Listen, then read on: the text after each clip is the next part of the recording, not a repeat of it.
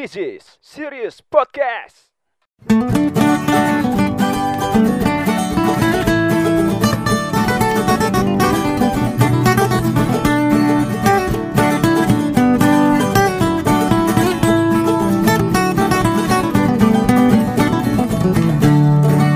Halo, Assalamualaikum warahmatullahi wabarakatuh dan welcome back on Serious Podcast.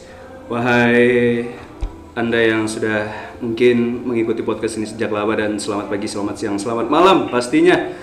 Well, hari ini gue punya tamu spesial yang boleh dibilang mungkin adalah idola lu di zamannya, terutama kalau misalnya eh, nyaksiin timnas U19 itu nggak hanya di era misalnya eh, Ivan Dimas gitu ya atau misalnya eh, yang lain-lainnya tapi nggak gua nggak bahas yang angkatan itu. Lebih jauh lagi. Mungkin lu kenal dengan nama-nama seperti Syamsir Alam gitu ya. Terus juga terutama kalau yang ngomongin skalanya Sumatera Barat ya anak-anak eh, yang Sumatera Barat yang main di timnas waktu itu U19 waktu itu itu tahun 2009an deh kalau nggak salah. Nah itu ada juga namanya Alan Marta salah satu sayap eh, yang dimiliki timnas U19 waktu itu dan boleh dibilang jadi idola pada masanya. Nah gue akan ngobrol dan kalau misalnya nanti kita akan ngobrol secara eh, kayaknya eh, ini ya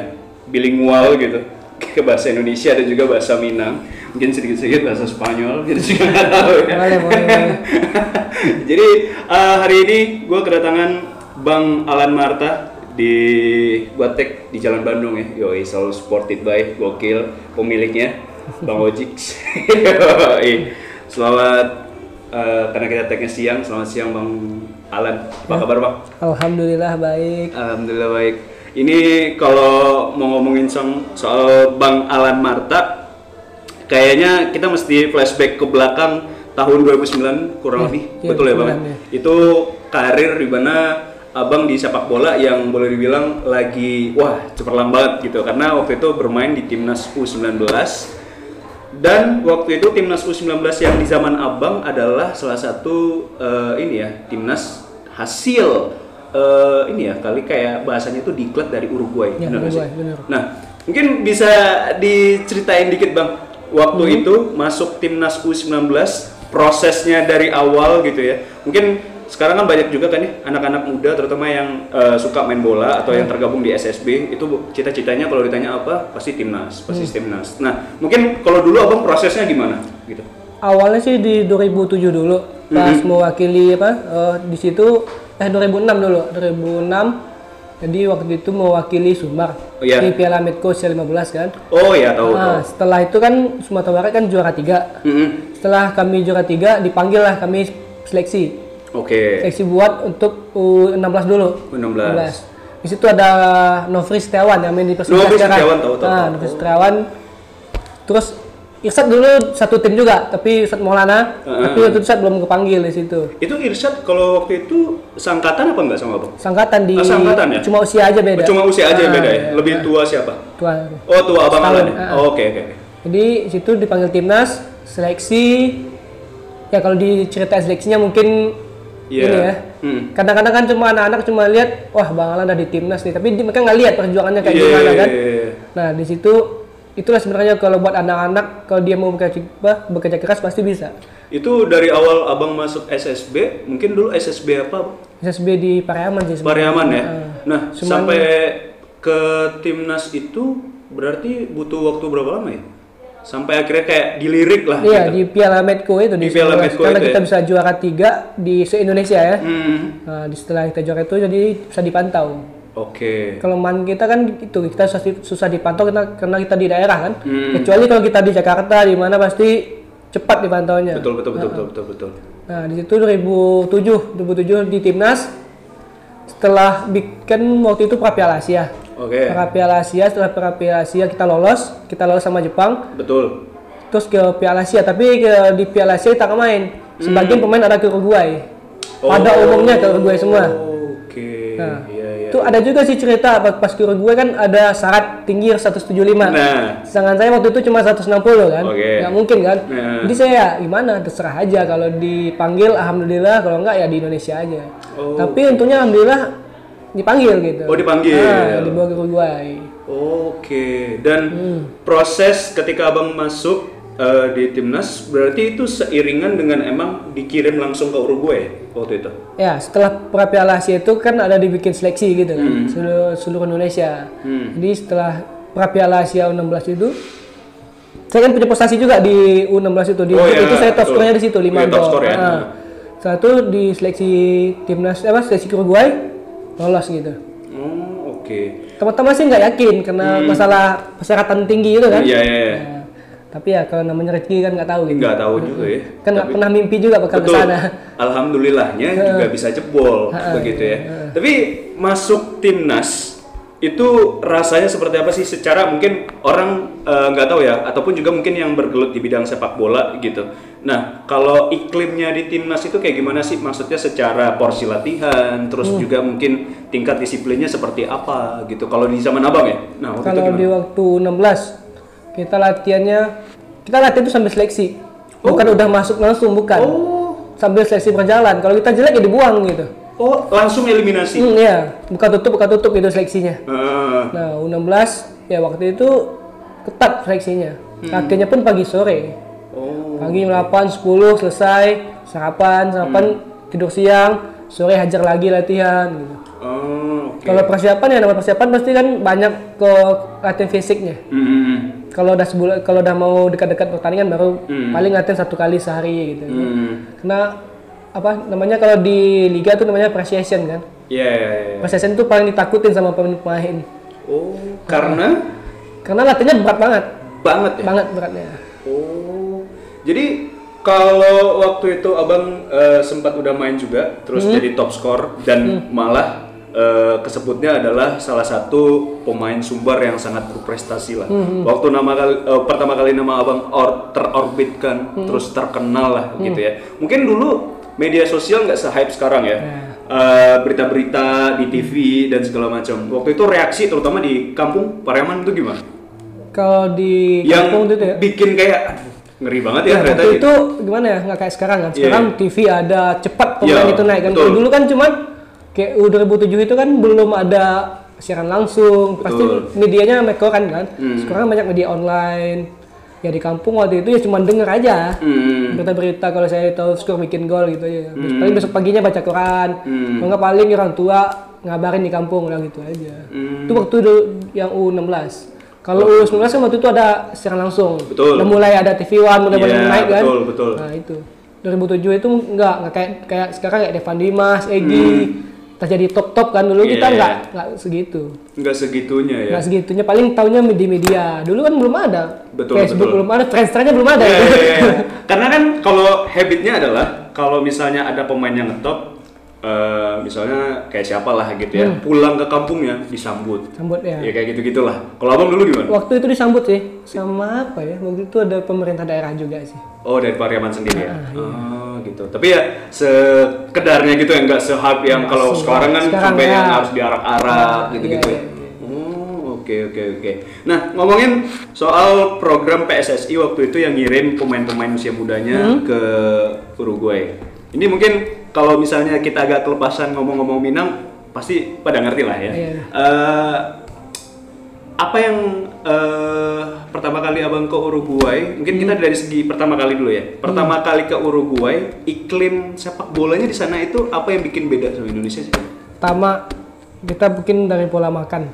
Pola makan. Kita kalahnya tuh dari pola makan. Oke. Di situ kita nggak boleh makan bakso makan Ah. mie nggak boleh abang tuh nasi pun nggak boleh sebenarnya. Berarti abang manahan rendang apa nih?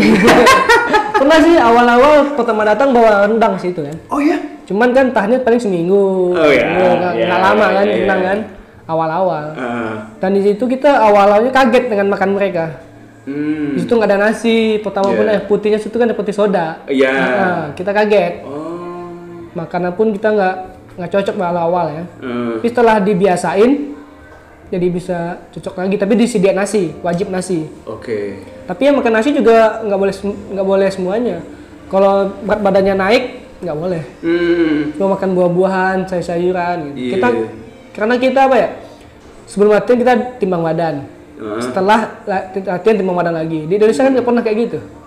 Oh, berarti ini ya, sedikit ngebuka juga ya Ah, soal ah. program latihan ya ataupun juga untuk eh, program seleksi lah untuk pemain-pemain kita yang ada di Indonesia. Berarti ini eh, kayaknya sejalur lah sama apa yang sedang hype di kalangan eh, pemain sepak bola yang ada di Indonesia. Soal eh, mungkin abang juga tahu ya coach Sintayang yang eh, coach eh, timnas sekarang atau pelatih timnas Indonesia sekarang yang mengkritisi pola makan pemain Indonesia Ya, yang nggak disiplin.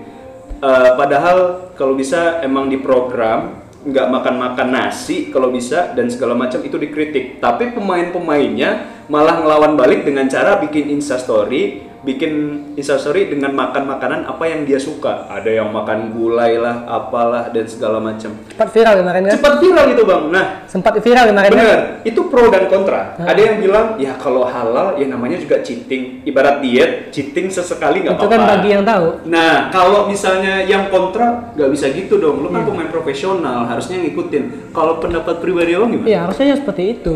Hmm. Benar Sintayong yang disenting lakuin. Di gue pun kayak gitu. Hmm. Kita pun makan kita ke kayak dagingnya berapa, ayamnya berapa, Hmm. kentangnya berapa.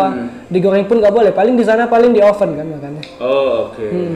Paling gorengan pun sekali-sekali yang digoreng. Iya, iya. Terus rendah lemak juga kan di Hmm. situ. Kita sebelum satu hari itu kita dikasih vitamin tergantung kebutuhan tubuh masing-masing. Ada yang tujuh, tujuh vitamin satu hari pemain, sampai pemain bosan kan Indonesia Hmm. Betul, gitu, betul, sampai nggak betul, mau minum, sampai numpuk vitaminnya gitu kan. Hmm. Kan di setiap hari disediain. Oh, di kotak-kotakin oke. gitu kan. Nih Oke. buat sini, buat ini, buat ini beda-beda. Hmm. Harus diminum itu habis satu hari. Dan itu emang terjadwal gitu ya, dan nggak Iya. boleh ngelanggar. Kalau dulu misalnya kayak ngelanggar makan gitu, misalnya pantangan tertentu, ada hukuman tersendiri apa gimana? Nggak nggak ada hukuman sih. Paling kesadaran diri aja. Ah, gitu. Kita kan diajarin buat profesional masing-masing. Hmm. Kita bukan anak kecil lagi kan, walaupun Betul. waktu itu usia kita 16 tahun. 16-an ya. Waktu itu pelatihnya siapa ya bang? Lupa ya. Namanya Cesar Pajovic nih. Oh ya, Cesar Pajovic. Dan boleh dibilang waktu itu ada berapa orang ya bang yang dikirim ke Uruguay? Yang tahun pertama itu 25. 25. Oh, itu ber berperiode. Periode. Jadi kita kan Januari berangkat Abang yang angkatan pertama, berarti. pertama. Heeh. Terus yang ke akhir tahun pulang, Mm-mm. itu ada buka tutup juga, pencoretan juga. Oh ya. Jadi kayak November pulang, Mm-mm. Desember liburan sebulan, Januari balik lagi gitu. Oh. Jadi ada yang kecoret, ada yang datang gitu. Hmm. gitu. Nah, itu gimana? Maksudnya dari PSSI-nya sendiri support yang diberikan apa? Karena kan kalau secara program latihan emang yang set dari pihak Uruguay Hmm. kan. Cuman kalau untuk yang mengirim Anda ke sana itu kan PSSI. Hmm. Nah, secara supportnya waktu itu gimana? Support banget dan emang kayak eh, diserahkan semua kepada tim kepelatihan atau gimana sih waktu itu? Disupport sih kayaknya, disupport cuman kayaknya targetnya kalau saya nilai individual bukan tim kayaknya. Nantinya nanti siapa yang maksudnya siapa yang punya potensi punya satu satu pemain dikirim ke klub gitu. Ah. Ibaratnya apa ya? Dijual gitu kan. Oh, oke. Jadi targetnya kayaknya bukan bikin tim gitu. Oh, Siapa yang punya ya punya bakat, punya potensi betul, lebih, Betul, betul, betul. nanti akan didapat tim di luar negeri gitu. Nah, yang tim luar negeri ini kalau nggak salah, seingat saya ya bang ya, kalau salah koreksi, Samsir Alam, Samsir Alam, terus Alvin, Alvin, iya, Yeriko, oh ya ya Rico Christian Toko ya, Yandi Sofian, Mm, Yanji Sofian juga, Zainal Haq, dan itu boleh dibilang yang karirnya di luar negeri yang agak, kalau yang saya lihat ya bang ya, itu Alvin ya. ya Alvin yang lebih Alvin menonjol. ya, ya lebih menonjol ya. Sempat eh, jadi starter juga beberapa Ya. kali sampai akhirnya Ya, dia cedera, cedera. terus pulang, Pulang, ya. gitu. Nah waktu itu yang kalau nggak salah kan Piala Asia juga gagal ya bang, kalau nggak salah. Terus Terus di U19 itu gagal. Iya, U19 gagal ya. Terus waktu itu, nah itu yang sempat miss kalau saya pribadi dan juga mungkin teman-teman saya yang di tongkrongan ya soal angkatan timnas U19 yang waktu itu ke mana larinya? Hah. Kalau abang mungkin saya taunya masuk ke klub Indonesia. Terus ada yang eh, yang mencar-mencar lah begitu. Ada yang main di klub lokal. Terus ada ya kalau nggak salah vakum sementara ya kalau nggak salah. Nah, cuman yang jadi pertanyaan saya sampai mana sih waktu itu eh, tanggung jawabnya PSSI ya terutama ketika Piala Asia gagal gitu. Hmm. Nah angkatan abang tuh eh, diapain gitu? Enggak, awalnya gini dulu. waktu itu U19 itu kan, yang dipakai U under U18 kan, eh 19, jadi Iya. yang pemainnya usia 18. Hmm. Jadi kita waktu itu semuanya 17 tahun. Oke. Pemain oke. muda semua, bukan yang Pemain 18 tahun nggak nggak ada satu Nggak ada satu pun ya? pun. Memang difokusin ke situ kan. Yang dari program Uruguay. Nah, setelah kita gagal kita balik lagi ke Uruguay. Oh begitu. Heeh, masih balik lagi ke Masih Uruguay. balik lagi Masih ke balik, Uruguay. nah. Itu ngejalanin pemusatan latihan Ya, dan balik lagi. Berapa lama? Ya setahun lagi. Setahun lagi. Heeh. Dan it- abis setelah setahun itu, apakah selesai, finish, terus dibiarkan untuk berkarir sendiri-sendiri? Masih banyak sih eh, apa? Sampai Programnya? Iya programnya masih banyak. Saya tahun keempat nggak balik lagi. Hmm. Ada beberapa pemain nggak balik lagi. Ya alasannya pencoretan lah ya. Hmm. Alasannya yang mungkin nggak berkembang apalah itu kan itu kan alas apa itu kan haknya pelatih kan kita nggak tahu. Nah, nanti kita nerima kan. Setelah dicoret ya gimana ya? Kita cari-cari tim sendiri aja Itu pribadi ya? pribadi. Oke. Waktu itu abang sudah ada kayak agen atau apa belum gitu? belum ya, belum ya? belum. Berarti Paling karena kenal-kenalan aja links sama senior gitu nanti nanya-nanya gitu kan. Gitu aja. Hmm, oke oke oke. Karena waktu itu kayaknya lepas dari Piala Asia yang U19 gagal, terus abis itu kayak ya balik ke Uruguay, abis itu ya kayak gitu-gitu aja ya. Maksudnya nggak ada lagi tuh ngilang dan angkatannya abang mungkin eh, yang terdengar main di klub bagus ya Alvin dan segala macam main ke klub luar negeri. Kalau yang lokal waktu itu eh, abang salah satunya dan beberapa pemain lainnya. Nah. Kalau dari Bang sendiri waktu itu setelah menjalani eh, pin masuk ke klub profesional Persija Jakarta, waktu itu apa yang mungkin pertama kali yang abang rasain kayak mungkin sambutannya dari Persija gitu atau image apa yang orang-orang lihat dari abang ketika masuk ke klub profesional?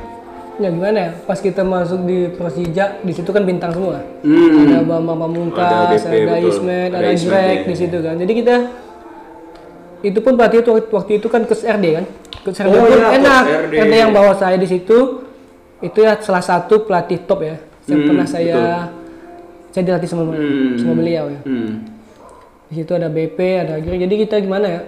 Pemain senior pun baik-baik semua. Hmm. Responnya bagus semua sih, dibimbing semua gitu kan. Saya diajarin kayak gini, di luar lapangan gimana, di lapang di dalam lapangan kayak gimana gitu. Hmm. Dikasih masukan gitu. Dan kalau di era abang eh, sudah seterbuka itu nggak sih maksudnya ngasih kepercayaan untuk pemain muda? Belum.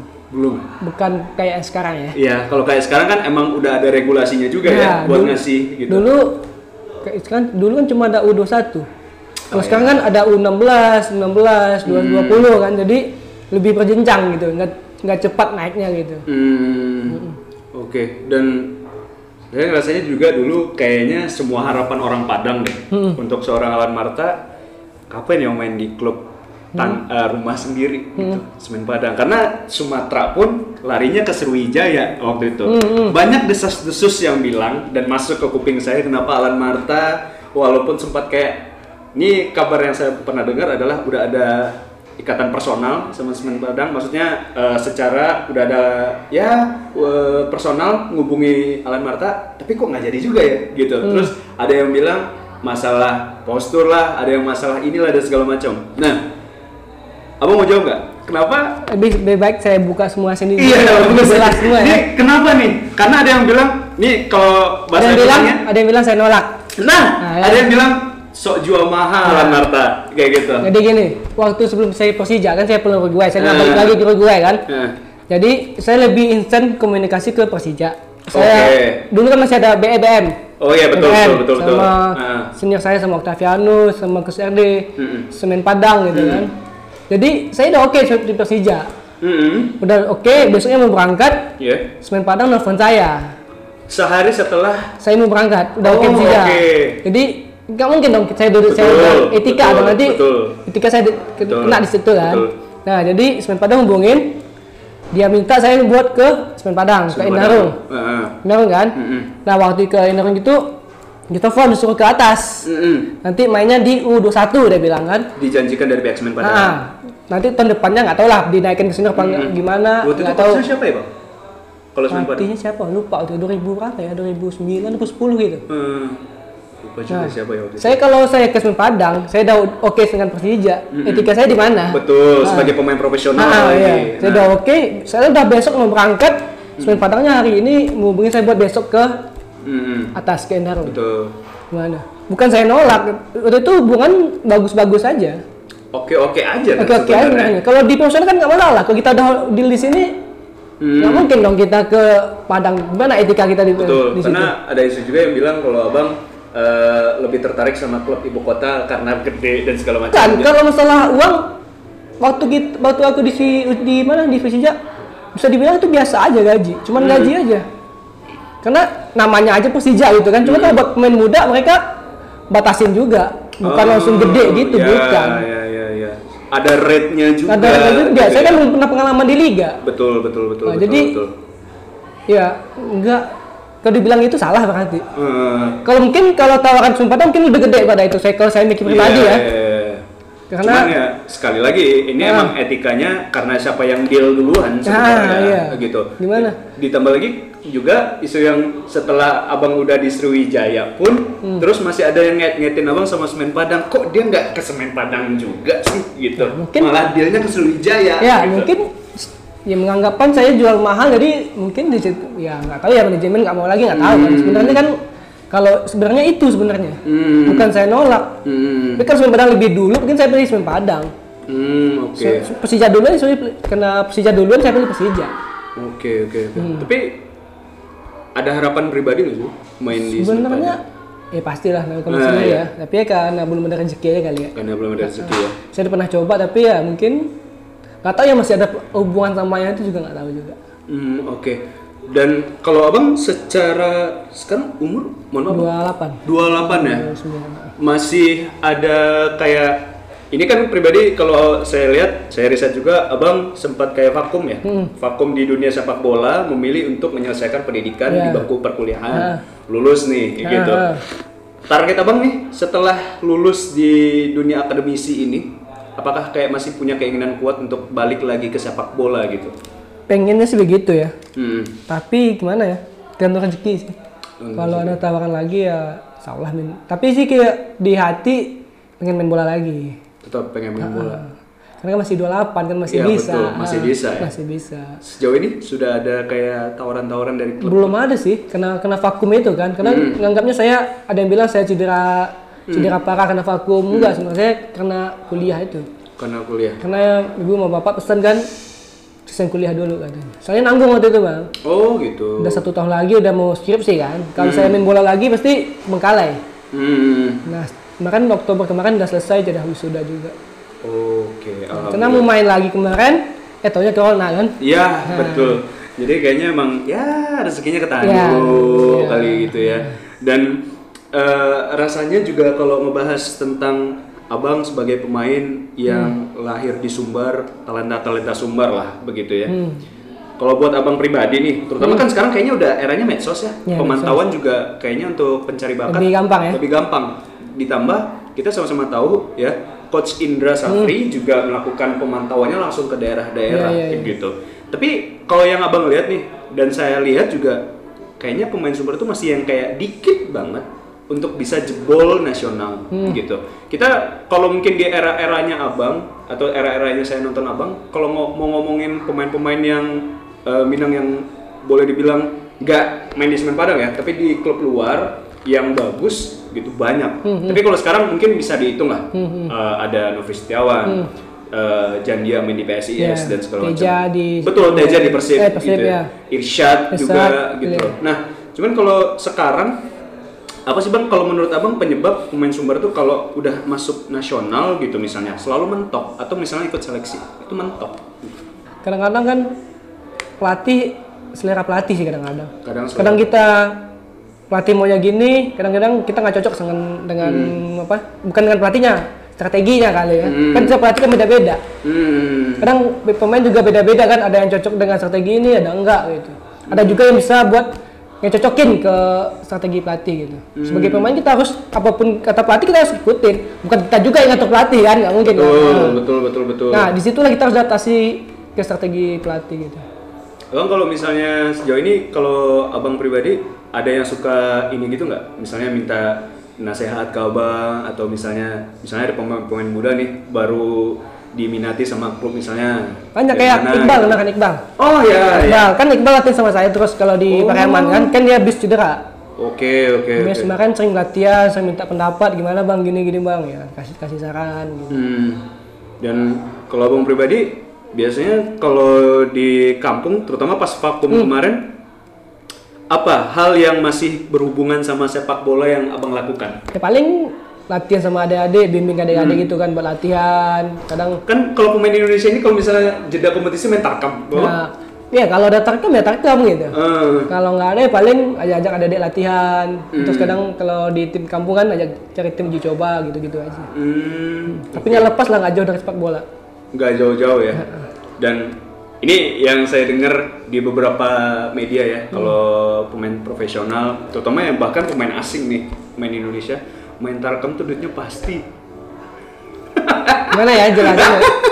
Saya pernah sih gaji sempat nggak dibayar juga. Oh iya.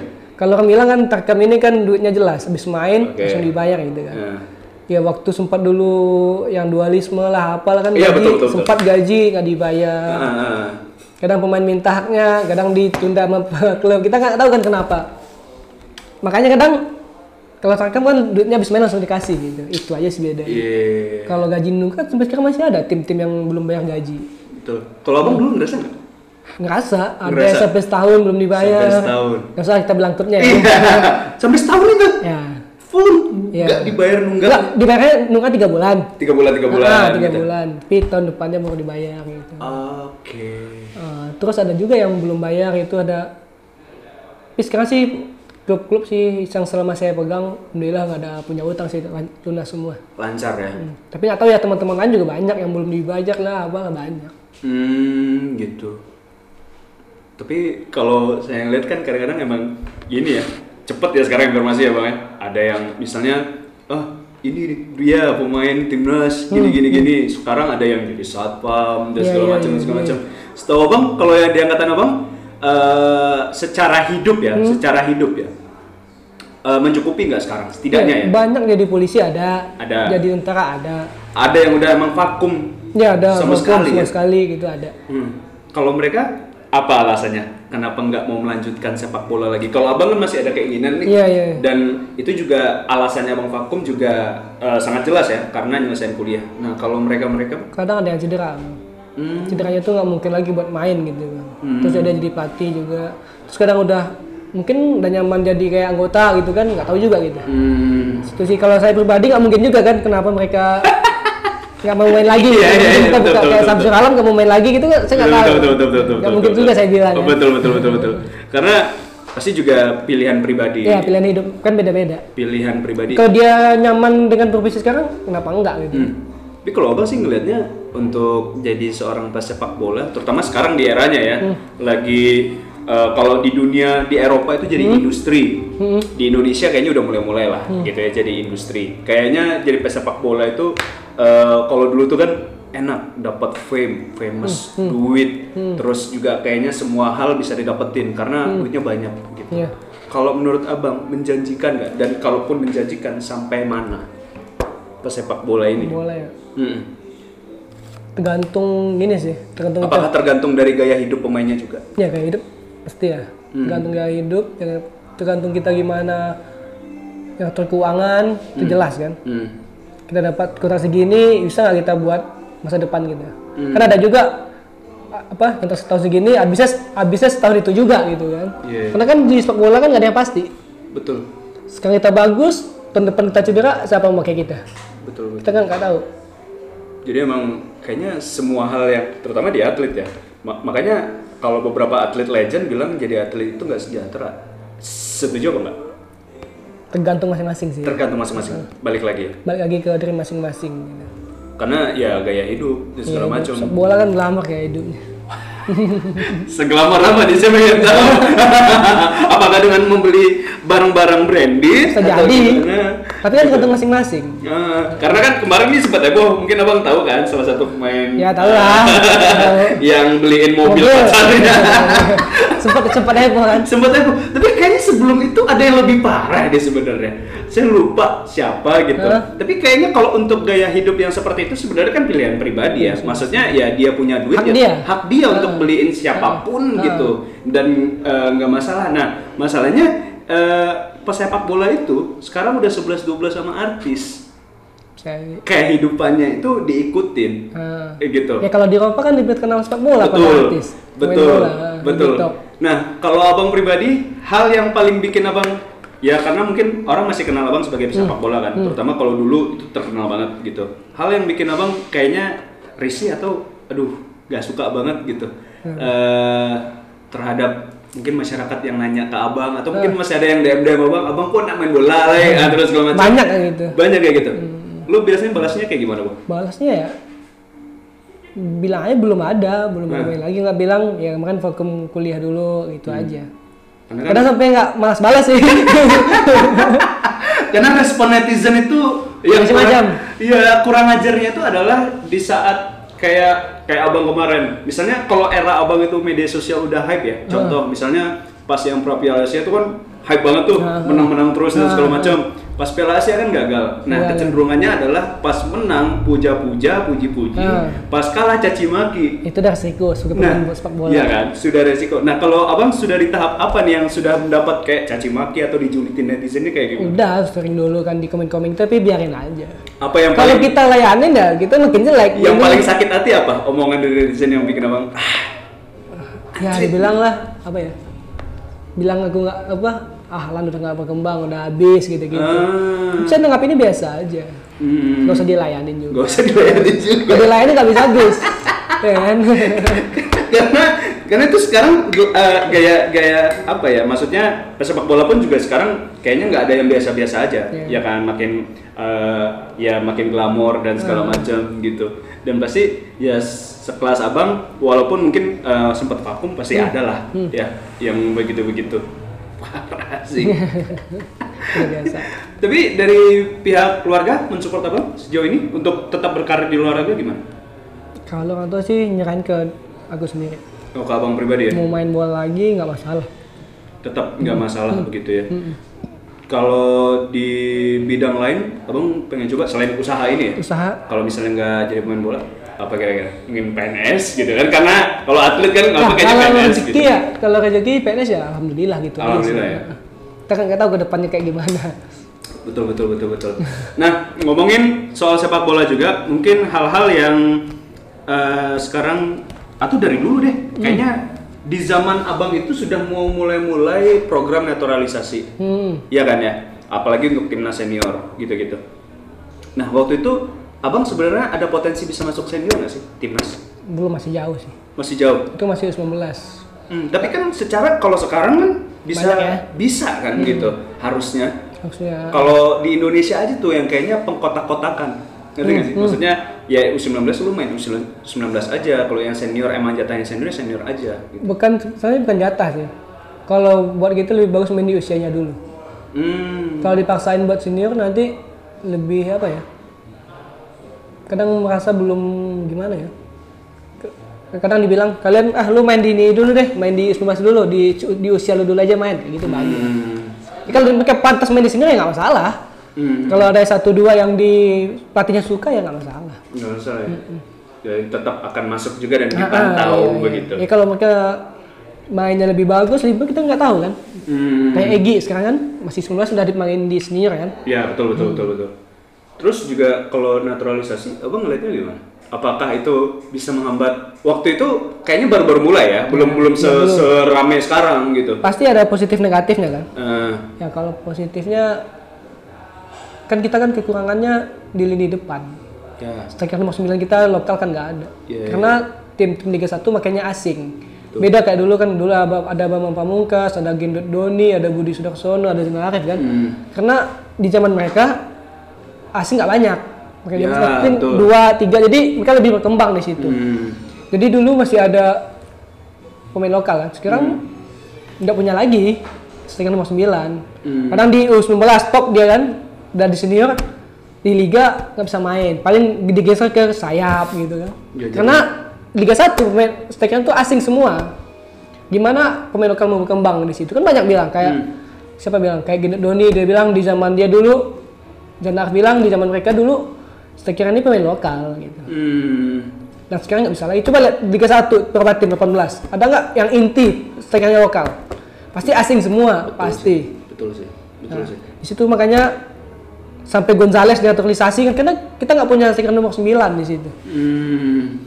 Dan waktu itu kalau misalnya ini nggak tahu ya, kalau abang dengar dari pemain-pemain lain dengan banyaknya sekarang pelatih, terutama klub Indonesia yang percaya striker ya terutama ke asing gitu, ada curhatan-curhatan sendiri nggak sih?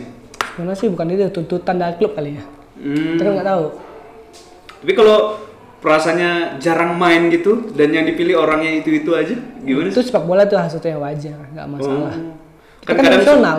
Ya, kadang kan suka ada yang kayak kesel. Itu kesel pasti, kecewa Ya. pasti, siapa pun pasti kecewa. Hmm. Tapi kita nggak boleh liatin. Oke. oke. Kekecewaan kan manusiawi gitu. Betul betul betul. Lu juga kadang kalau ada striker asing gitu, dia suka kayak ngebagi ilmu gitu nggak sih? Atau ada yang suka ya ya hebat-hebat sendiri aja? Ada gitu? dikasih saran ada, Ada. ada cara main gitu. Yang cuek pun juga ada. Oh ada. Ada. Oh, itu lebih yang ke Latin atau yang Afrika gitu biasanya? Ah nanti kita bilang kasih lagi. Iya, off the record record. asik. Oke oke oke oke oke. Siap siap siap. Dan menarik sih obrolan kita sejauh ini ya. Dan gua kalau mau ngulik soal Bang Alan, eh, Bang Alan Marta ya, kalau dulu itu eh, lu main di sayap kanan. Bukan sih, sebenarnya dulu Sebenarnya posisi awal apa? sebenarnya sih dulu kan masih zamannya pakai dua striker. Oh ya, empat Empat empat empat dua. dua, Ah, ya. Dulu striker dulu aslinya. Striker. Ah, dan sekarang berubah formasi jadi empat dua tiga satu kan. Karena Betul. bisa ke sayap atau di belakang striker. Tapi kalau lebih nyamannya di belakang striker, namanya second striker namanya. Second striker. ya. Gelandang serang lah, playmaker aja namanya kan. Hmm, ya, ya, ya. Di sayap pun saya, aku sih nggak bisa main di situ, nggak berkembang. Oh. Nggak bisa main di situ.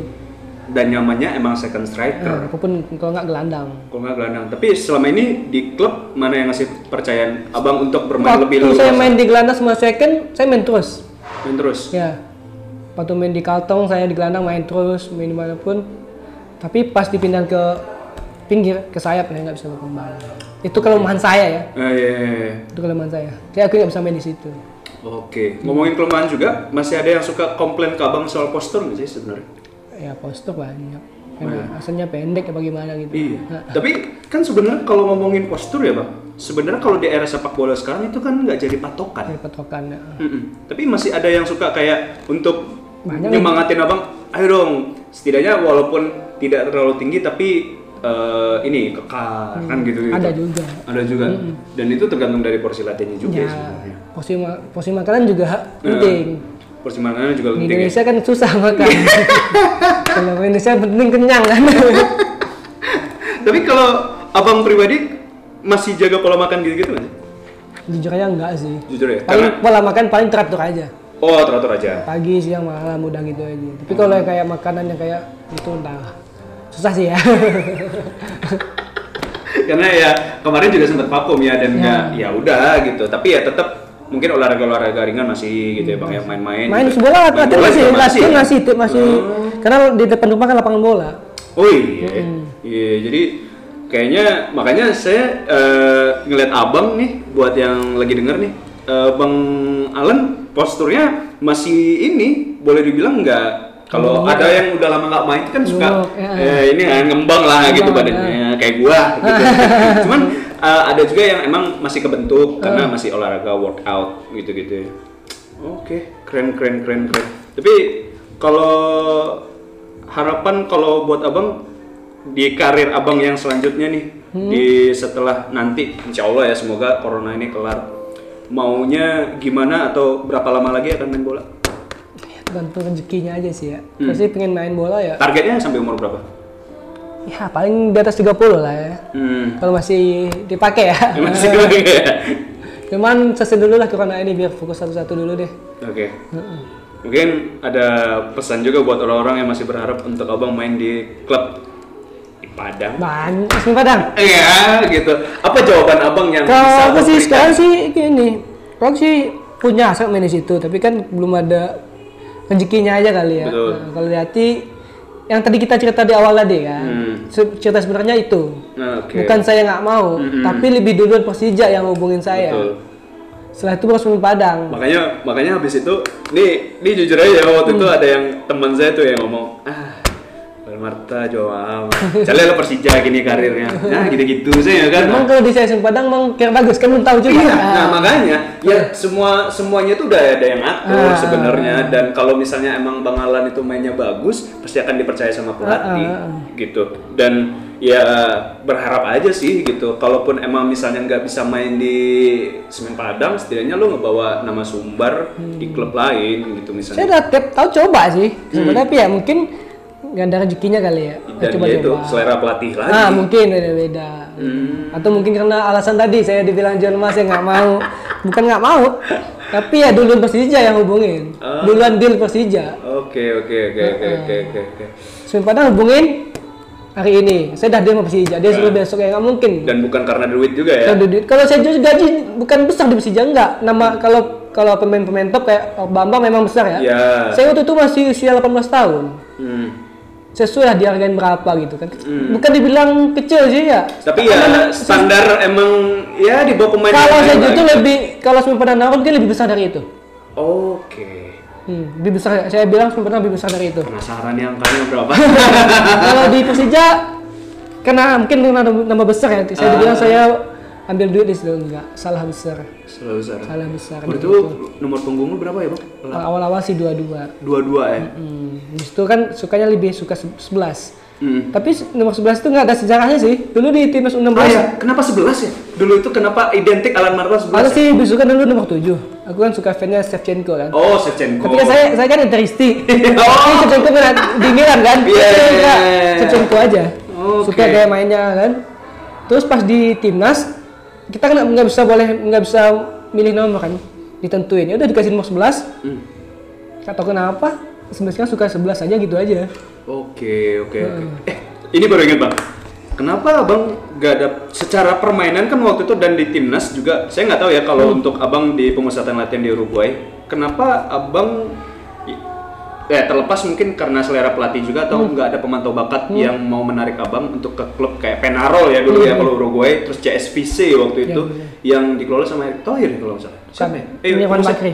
Oh ya, oh ya, betul, Irfan betul. Nah, kenapa Abang nggak nggak Dimas- tahu ya. mungkin salah postur atau saya nggak cocok atau saya ada kekurangannya kita nggak tahu Hmm. saya kan juga nggak pernah nanya gitu Oke oke oke. Tapi kalau abang dengar cerita-cerita dari teman-teman abang yang main di luar negeri, apa sih yang biasanya yang diceritain ke abang terutama ya? Dan kayaknya sekarang masih komunikasian ya? masih kita masih punya grup di WA di Oh iya? WhatsApp Uruguay masih punya Wow keren. Hmm, masih keren, punya masih komunikasi Apa sih dulu kalau curhatannya eh, orang-orang itu main di luar negeri bang? Yang sering abang dengar? ya paling ya beda aja dari Indonesia gitu lebih teratur lebih rapi gitu Hmm, itu aja siap siap siap. Jadi mungkin ada pesan buat anak-anak Padang, Sumatera Barat yang pengen jadi pesepak bola kayak abang. Tapi sejauh ini abang memilih profesi sebagai pesepak bola. Abang bersyukur atau menyesal? bersyukur sih Bersyukur. nggak nggak pernah menyesal satu Gak ada pernah menyesal satupun. Sekalipun sekalipun nggak pernah Mm-mm. sekalipun misalnya tadi ada aja ya cobaannya ya eh, pengen main klub di rumah sendiri dibilang dijual mahal. Iya, mahal gitu. Ada gosip-gosip yang miring terus ditambah gaji nunggak dan segala macam. Ah, udah ngerasain semua sepak bola Indonesia. Jadi pahit-pahitnya sepak bola di Indonesia ya sebenarnya banyak ya. Cuman kita bahas yang berkaitan sama bola Iya, iya. berarti abang tetap kayak pengen pengen. terus, di sepak bola gitu. Ya ngelatih pun masih bawa adik-adik latihan gitu kan. Kalau Kalau- kalau mereka punya mimpi Nah, kalau bisa sih saya bilang adik-adik itu lebih melebihi saya kalau bisa. Hmm. kalau sekarang di Pariaman apa bakti abang untuk sepak bola? Ya paling bawa adik-adik main tanding. Paling kalau ada piala kayak piala suratin gitu kan. Oh ya suratin. Nah, paling jadi pelatih gitu bimbing adik-adik gitu kan. Hmm. kalau dia punya mimpi kayak saya ya kalau bisa le- melebihi saya gitu. Hmm. gitu. Jadi- saya bakal pasti bantu kalau mereka ini cuma kan kadang mereka cuma lihat pas saya dia apa pas saya hasilnya bukan prosesnya mereka Ya, lihat betul, betul, betul, betul, betul. kalau dia lihat prosesnya mungkin ya mungkin dia punya motivasi lagi Hmm, karena gua nggak tahu ya bang ya. Eh, gua kalau baca atau dengar gitu, banyak yang suka pemain ini yang suka ngeluh, makanya itu nggak berhasil. Gitu, ngeluh-ngeluh inilah, capek lah, apalah, dan segala macem. iya pasti pemainnya ada yang ngeluh tuh pasti suatu hal yang biasa ya Hmm. Ngeluhnya dari segi apa dulu gitu kan Hmm. ada juga Ah, yang ngeluh misalnya nanti ah ini karena ini atau misalnya ah latihannya nggak cocok atau berat banget dan segala macam gitu. ya itu harus ikut sepak bola pemain sepak bola kan gitu harus ikut pelatih Hmm. ya kalau memang nggak suka ya keluar itu aja pilihan Tapi dari sekian banyak pahit-pahit yang lo rasakan, kalau misalnya ada anak-anak yang tetap pengen jadi pesepak bola, lo sarankan dia untuk emang jadi pemain sepak bola atau enggak? ya kalau mereka gimana ya sekarang kan banyak tuh anak-anak maaf ngomong ya kadang di pendidikan mereka kurang kan apalagi pilihannya kalau bukan di kalau dia kalau punya bakat di sepak bola kenapa enggak Hmm. kalau mereka bagus kan naik sendiri perekonomian orang tuanya dia pun gitu ya Betul. Itu kalau anaknya. Kalau orang tuanya, nah biasanya kalau di SSB tuh orang tuanya lebih semangat dibanding anaknya. anak kebanyakan sekarang gitu Eh, iya kan? banyak Nah, kan Orang tuanya tuh yang kayaknya kekeh banget kalau bisa anaknya starter eh, starting line up gitu. itu yang masuk itu yang ini dan banyak salah Nah. persepsi sekarang Iya kan? Abang pun ngeliat fenomena kayak gitu Banyak. kan? Nah, kalau abang nilainya atau tanggapan abang sendiri gimana? Karena orang tuanya yang lebih bahasa bilangnya tagih gitu biar anaknya jadi pemain bola sementara Ah. anaknya biasa aja gitu. kadang anaknya bakatnya nggak ada minatnya aja kan Ya, betul. Nah, banyak di SSB sekarang kan banyak saya lihat saya cuma mana mantau aja kan Hmm. banyak diantar sama orang tua terus bilang anaknya harus main lah ke sini lah situ lah gitu Hmm. sebenarnya sih gini sih saya dulu main bola nggak pernah sih digituin orang tua kalau saya bagus ya mainin kalau nggak bagus nggak main Jadi emang keinginan sendiri ya tanpa ada paksaan dari orang tua dan segala macam gitu. Cuman kalau abang kalau misalnya ada gitu nggak sih orang tua yang datang ke abang terus ah, kon awak tolonglah kalau apalah," saya kalau gitu. saya, saya pegang tim-tim mana sih ke saya di kota Preman saya nggak pernah nepotisme Oh enggak ya? nggak pernah saya nggak suka karena saya pernah ngerasain juga kan Hmm. di tim-tim kan kalau gimana ya? Pelatih saya pernah bilang dia bilang kalau sepak bola ini kita nggak bisa bikin orang senang semua. Kan Betul. Bener kan? Kalau bisa main semua ya main semua aja gitu kan. Yang main kan cuma 11 Hmm. yang cadangan pasti kan ada genumel kesel tuh ya hal yang wajar gitu. Tapi waktu di angkatan abang timnas U19 bebas nepotisme? nggak tahu ya. Mungkin nggak nggak tahu ya. Jawabannya mau gila ya. Tapi kalau misalnya abang nanganin waktu tim- tim-tim yang di Pariaman, ada gitu nggak? Orang tua yang datang ke abang? Ada yang nitip tuh ada tapi saya nggak suka. Kayak nggak mau Apa apa? Ngomongnya gimana emang waktu itu? ya paling nggak ngomong langsung sih cuma denger-denger gitu aja. Oh. Saya nggak saya nggak suka. Kalau dia bagus saya mainin. Kalau nggak ya kan itu kan kebaikan saya juga. Kalau tim bagus kan nama, nama- apa nama saya juga yang bagus kan. Hmm. kalau timnya jelek saya juga kan. Betul, kalau betul, betul.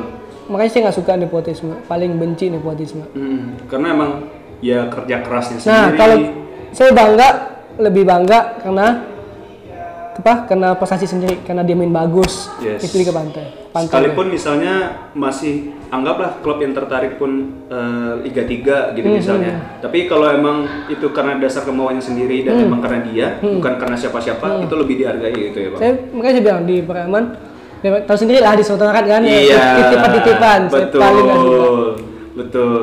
Dan kalau Abang nilai pun sekolah olahraga mungkin Abang tahu ya, PPLP gitu-gitu. Gimana?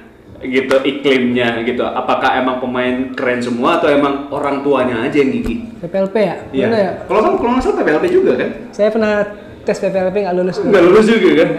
Dengan poster. Malah karena postur waktu itu malah. Tapi ke timnas U19 jebol. 16 dulu. Oh 16 dulu ya?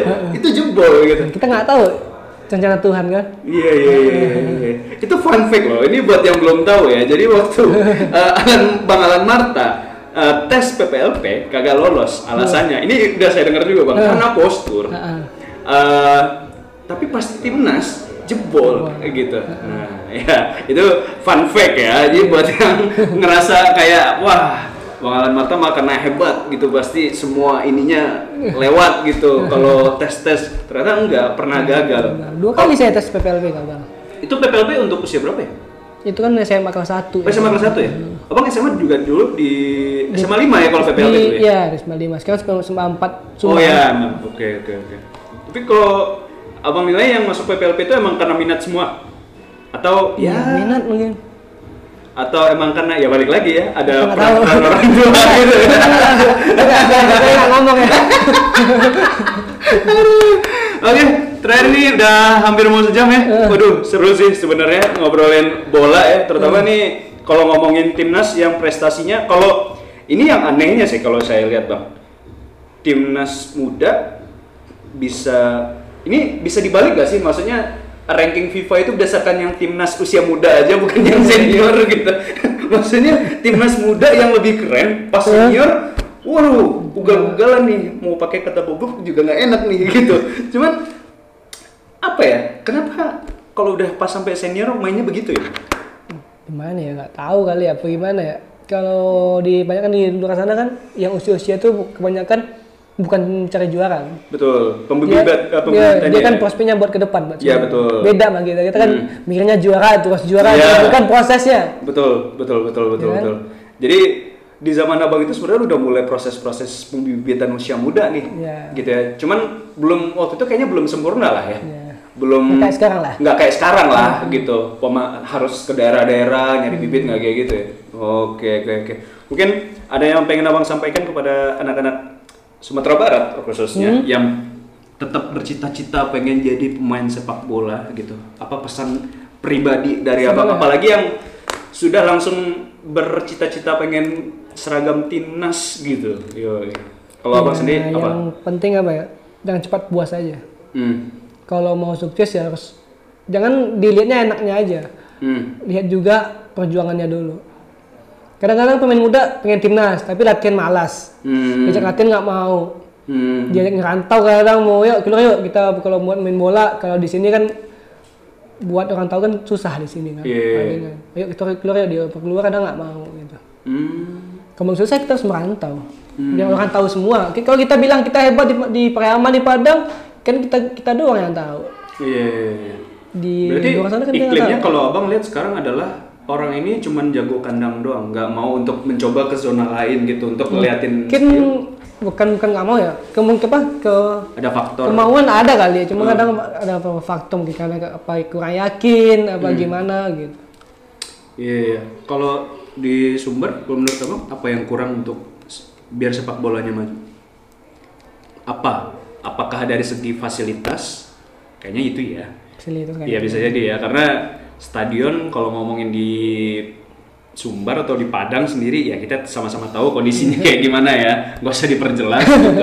Eh, fasilitas juga kalau misalnya untuk pembibitan usia muda kayaknya di beberapa tempat tertentu yang itu juga mereka ya kayak PPLP lah ya gitu. Itu pun juga kayaknya PPLP nggak ya gimana ya? Ya cukup-cukup aja gitu. Atau gimana sih? Nggak tahu deh. PLP ya.